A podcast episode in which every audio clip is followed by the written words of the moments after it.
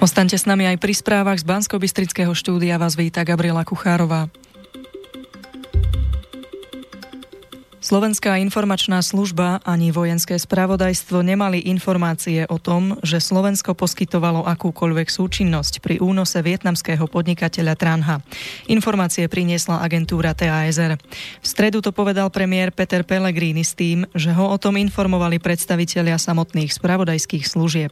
Premiér však pripomenul, že keby nemecká strana okamžite po únose, ktorý bol zachytený na kamery, informovala medzinárodné inštitúcie, Slovensko mohlo byť obozretnejšie. Ešte aj v deň možného odletu alebo unesenia tohto človeka z pôdy Európskej únie nemal nikto informáciu o tom, čo sa stalo. Tu vidím určité pochybenie aj z nemeckej strany, povedal Pellegrini. K únosu vietnamského podnikateľa a funkcionára tamojšej komunistickej strany z Berlína do Vietnamu malo dôjsť v júli minulého roka. Vietnamec bol, v Nemecku v azylovom konaní. Bol tak oficiálne chránený nemeckými úradmi. Analytik Eduard Chmelár vyhlásil, že keby sa stal prezidentom, tak by istambulský dohovor za istých okolností podpísal. Uviedli to hlavné správy.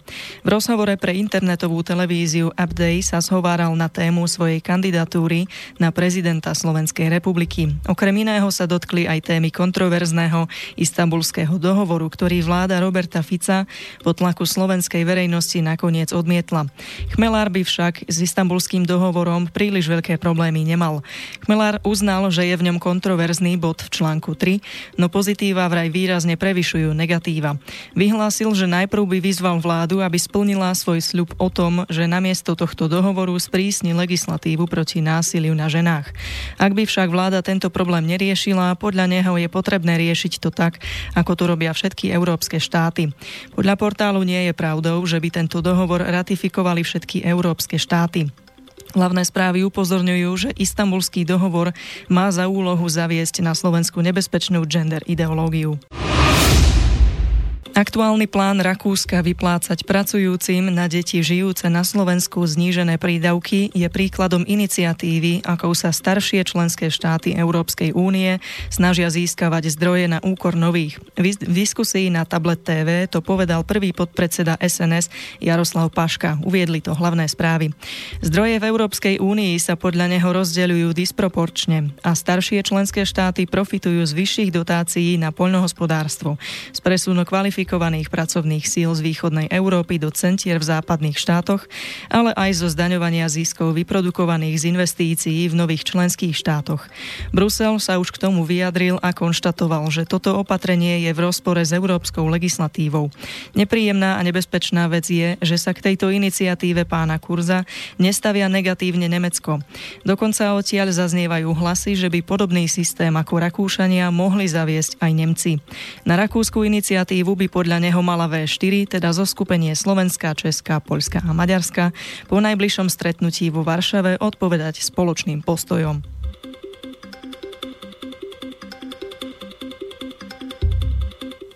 Predseda Smeru SD Robert Fico sa nečuduje rozhodnutiu prezidenta Slovenskej republiky Andreja Kisku nekandidovať v budúcoročných prezidentských voľbách, píše sa na portáli Na palete.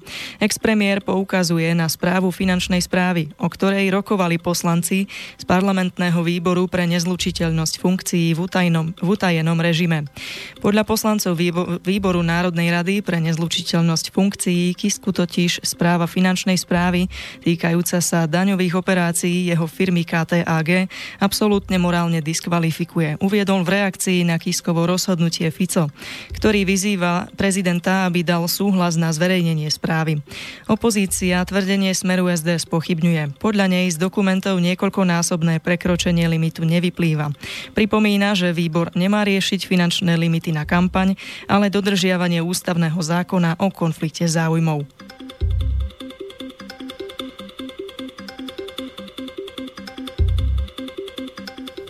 Prokurátor úradu špeciálnej prokuratúry vydal príkaz na vydanie kópie časti údajov z mobilného telefónu Svetkine, ktorá komunikovala v minulosti so zavraždeným novinárom Jánom Kuciakom, a to nevyhnutných pre trestné konanie.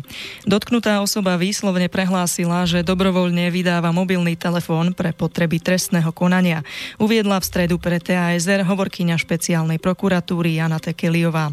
Denník ZME v útorok informoval, že Českú investigatívnu novinu novinárku Pavlu Holcovú vypočúvala niekoľko hodín Národná kriminálna agentúra. Polícia jej mala podľa denníka odobrať mobil aj so SIM kartou. Zdôrazňujeme, že cieľom získania časti komunikácie bolo vyhradne získanie objektívnych dôkazov, ktoré môžu napomôcť pri vyšetrovaní predmetného trestného činu a nie porušenie práv novinárky. Vyšetrovací tým robí naďalej všetko pre dosiahnutie hlavného cieľa trestného konania a tým je odhalenie a potrestanie páchateľov úkladnej vraždy, uviedla na záver hovorkyňa Úradu špeciálnej prokuratúry. Ostaňme pri tejto téme. Na spravodajskom portáli Aktuality sa objavili vyjadrenia Holcovej o tom, ako jej vyšetrovatelia vzali mobilný telefón.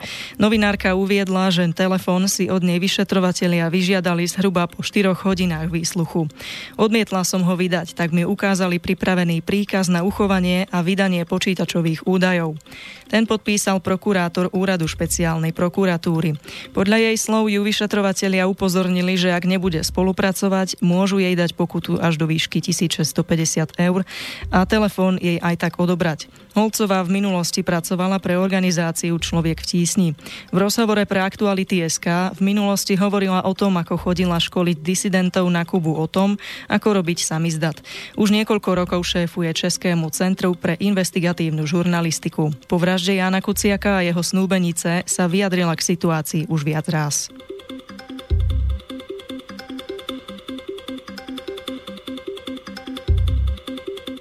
Vydavatelia a šéf-redaktori viacerých významných slovenských médií sú znepokojení postupom polície v prípade českej investigatívnej novinárky Pavly Holcovej. Chcú, aby prokuratúra a polícia svoj postup v jej prípade vysvetlili. Rovnako, aby povedali, v akom rozsahu môžu od novinárov zisťovať zdroje ich informácií. Zároveň žiadajú Ministerstvo kultúry o právne posilnenie postavenia novinárov a odstránenie nejasností súčasnej legislatívnej úpravy. Povinnosť chrániť zdroje je jednou z podstát novinárskej práce. Je to jedna z podmienok, pod ktorou občania poskytujú novinárom citlivé informácie, ktoré môžu zásadné odhalenia o korupcii alebo iných zlyhaniach štátnej moci. Platný tlačový zákon ukotvuje povinnosť zachovať mlčanlivosť o zdroji informácií tak, aby sa nedala zistiť totožnosť zdroja. Pričom táto povinnosť explicitne platí aj vo vzťahu k nosičom informácií. Napísali v spoločnom vyhlásení. Pripomenuli, že právo na ochranu zdroja je ukotvené aj v rozhodovacej praxi Európskeho súdu pre ľudské práva. Za spravodajstvo Slobodného vysielača pre úplnosť informácie doplňame, že v tlačovom zákone číslo 167 z roku 2008 o povinnosti mlčať hovorí paragraf 4 odsek 4, kde sa píše, že povinnosť zachovávať zachovávať mlčanlivosť sa nevzťahuje na prípad, ak ide o zákonom uloženú povinnosť prekaziť spáchanie trestného činu.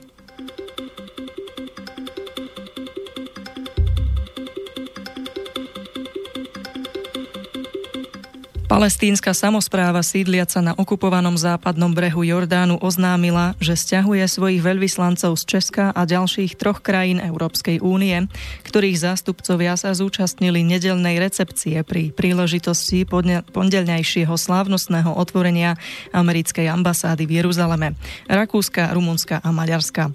Podľa Českej televízie palestínske ministerstvo považuje účasť na slavnostnej recepcii za vážne porušenie medzinárodného práva a rezolúcií OSN, ktoré potvrdzujú rozdelenie Jeruzalema na západný a východný.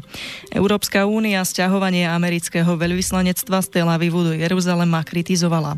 Český veľvyslanec v Izraeli sa zúčastnil recepcie, na otvorení ambasády však nebol.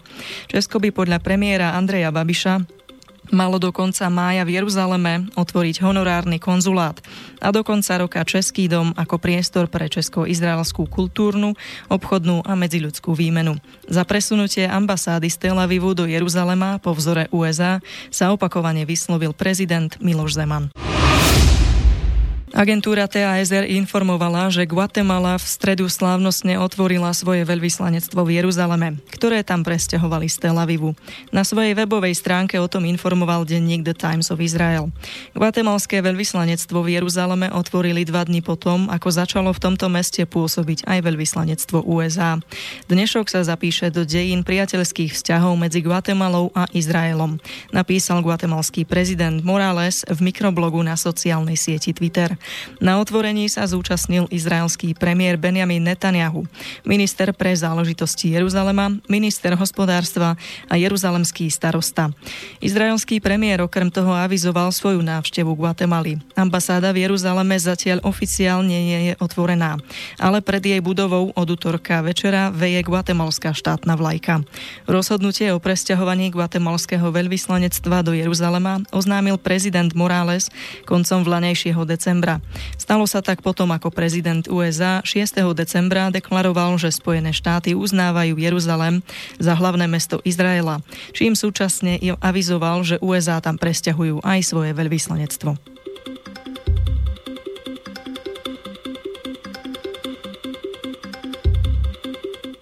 Ukrajinské úrady v útorok zadržali a z vlasti zrady obvinili šéf-redaktora ukrajinskej pobočky agentúry RIA Novostí Kirila Višinského. Podľa parlamentných listov o tom informovala Ukrajinská bezpečnostná služba SBU, ktorá v útorok do urobila raziu v kievskom sídle RIA Novosti. Podľa agentúry AP Višinskému, Ukrajincovi s ruským pasom, v prípade usvedčenia hrozí do 15 rokov väzenia. Okrem toho príslušníci SBU urobili raziu aj v byte spravodajkyne Ria Novosti Ľudmily Lisenkovej. Vyšetrovatelia ju predvolali na výsluch na 18. mája. Okrem Ria Novosti ukrajinská kontrarozviedka v útorok prehľadala aj kanceláriu spravodajskej televízie RT. Moskva proti policajným raziám v sídlach ruských médií pôsobiacich na Ukrajine ostro protestovala. Ruský minister zahraničných vecí Sergej Lavrov ich označil za nepriateľný útok na slobodu slova a naliehal na Západ, aby ho odsúdil. Vážne znepokojenie zo zásahu bezpečnostných zložiek voči ruským médiám na Ukrajine vyjadril v útorok aj Harlem Désir, ktorý predstie predstaviteľom Organizácie pre bezpečnosť a spolupráce pre slobodu médií. Boj proti propagande musí rešpektovať medzi medzinárodné právne normy a nesmie byť neprimeraným zasahovaním do aktivít médií, upozornil Dézir.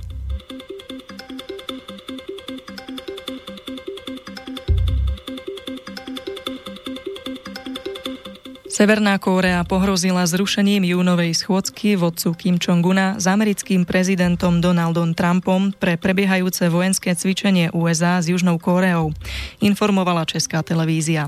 KLDR vraj z rovnakého dôvodu zrušila rokovanie na vysokej úrovni s juhokorejskou stranou plánované na dnešný deň.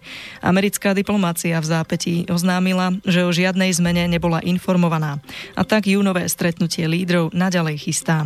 Zdá sa, že po krátkom otepľovaní vzťahov opäť rastie napätie. Spoločné letecké cvičenie vykonáva Washington so Soulom každý rok a trvá vždy zhruba dva týždne. Pyongyang spoločné cvičenie označuje za bezpečnostnú hrozbu a provokáciu.